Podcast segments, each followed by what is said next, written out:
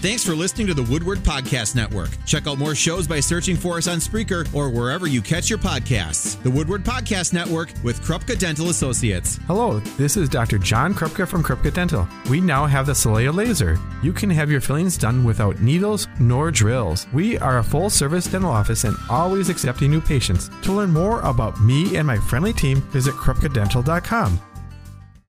With your news now on WHBY, I'm Terry Kavarik. A Neenah High School student is taken into custody after a handgun is found in his backpack in an empty classroom. The high school's resource officer received a call that the student in question may have a stolen firearm and was keeping it at a Neenah residence. The student was brought in for questioning. During a search of the student's backpack, the unloaded handgun was recovered along with ammunition. Investigators soon determined this was an isolated incident and there was no further risk to staff staff and students. Neenah police, however, maintained a presence at the high school for the remainder of the afternoon. A Milwaukee police officer killed in a shooting on the city's south side is now identified. The department says 37 year old Peter Jerving was shot by a robbery suspect during a struggle around 115 this morning. Police Chief Jeffrey Norman says Milwaukee needs officers during this difficult time. This is a time to lean in and do the work that needs to be done in our community. The violence needs to stop. The violence needs to stop. Everyone has a role in community protection. Jerving was a four year veteran of the Milwaukee Police Department and was awarded a life saving award in 2022 for rendering aid to a shooting victim. The 19 year old suspect in this morning's robbery was also shot and killed. Two Menasha police officers are injured during a confrontation with a suspect. Officers were called to a home in the 1100 block of De Pere Street around 8.05 this morning. The police department says the officers were told that a man had poured gasoline inside the home and was threatening to ignite it. The suspect then got into a physical confrontation with the officers before being taken into custody. One of the officers suffered a minor hand injury, while the other was hospitalized with breathing issues. He's since been released. The unidentified suspect is in the Winnebago County Jail on criminal charges. The Winnebago County Board will review the new capital improvement projects budget. Supervisor Jacob Flom of Oshkosh says there is an urgent need to mitigate mold and other issues with the county highway department building. This was a building that was built in 1995, so it's not that No. old. And you would think, hey, we wouldn't have these kinds of concerns with that building, but we do. There were some seals that weren't done properly and whatnot. Other CIP items include a new radio system for the Sheriff's Department and the rebuilding of a taxiway at Wittman Regional Airport. Kiel's mayor is in the hospital following a medical emergency. Witnesses saw Mayor Mike Steinert collapse while walking along a trail in the city on Sunday morning. He was taken to a Fox Cities hospital where he is said to be recovering. City Council President Bill Krieger is serving as acting mayor of Kiel. The Sheboygan City Administrator, fired by the city's Common Council without cause in January, is filing a suit against the city. Reporter Ted Allen has more. The legal action demanding a jury trial for Todd Wolf was announced Monday. Much of the discussion between council members surrounding the 8 to 2 vote leading to Wolf's termination reportedly happened behind closed doors, so the reason for Wolf's firing wasn't clear.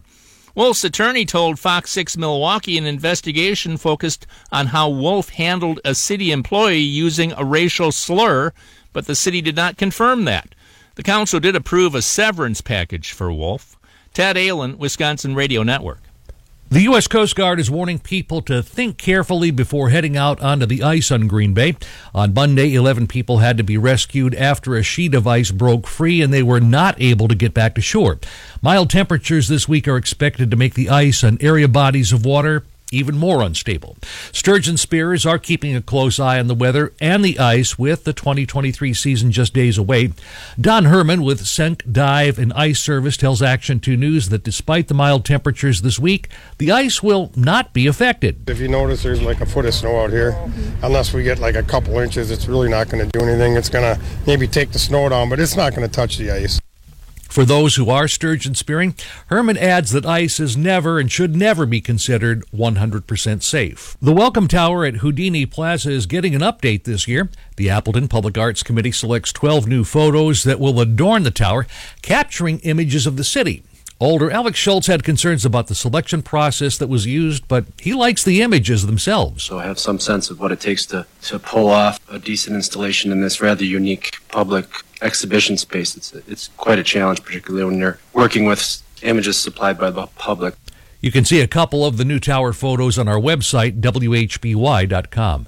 The Brown County Port and Resource Recovery Department believes some $2.4 million in Wisconsin Harbor Assistant grants should make the port more attractive to shippers and help a pair of terminal operators.